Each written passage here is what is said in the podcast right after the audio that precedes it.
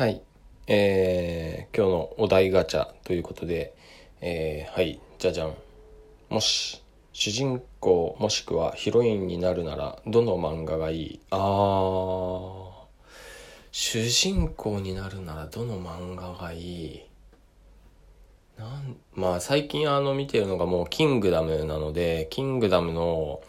えー、主人公にはちょっとなりたくないんですけれども、えー、まあ、僕的にはですね、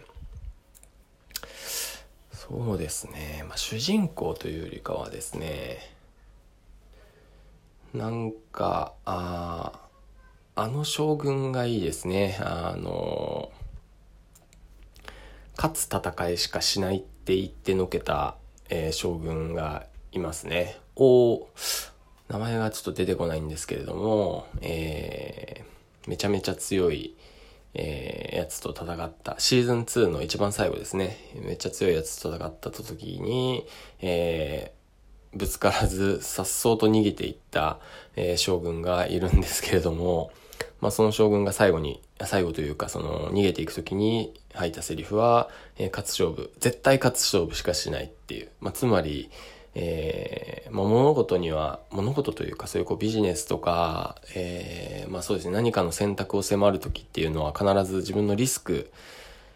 が、えー、対価としてあると思うんです。例えば、えー、まあ欲しいものを、例えば iPhone SE2 っていうのが出たと思うんですけれども、えー、あれが欲しいと。で、まあ今めっちゃ安くてめちゃめちゃ性能がいいので、すごくこう、えー、期待値は高いですよね。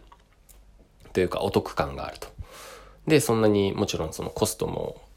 思ったよりはかかんない。けれども、えー、その後にもっといいものが出るかもしれないし、出ない、しばらく出ないかもしれないっていうこととかを考えると、えー、そのお金今買うことはリスクになるわけですよね。でもそれ iPhone SE2 がもう、まあ、しばらくここ、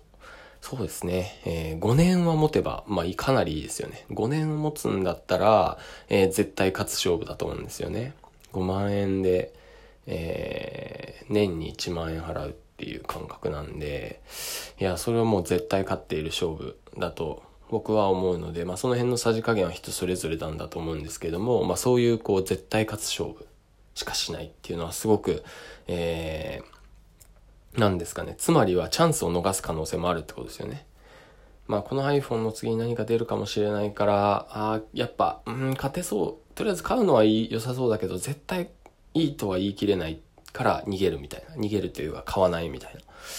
まあそういう、えー、チャンスを逃す可能性も、えー、ある。もし、えー、80%の確率で勝つ。で、そして自分の兵を、兵、兵隊ですね。えー、将軍なんで兵隊を、えー、まあ、2割、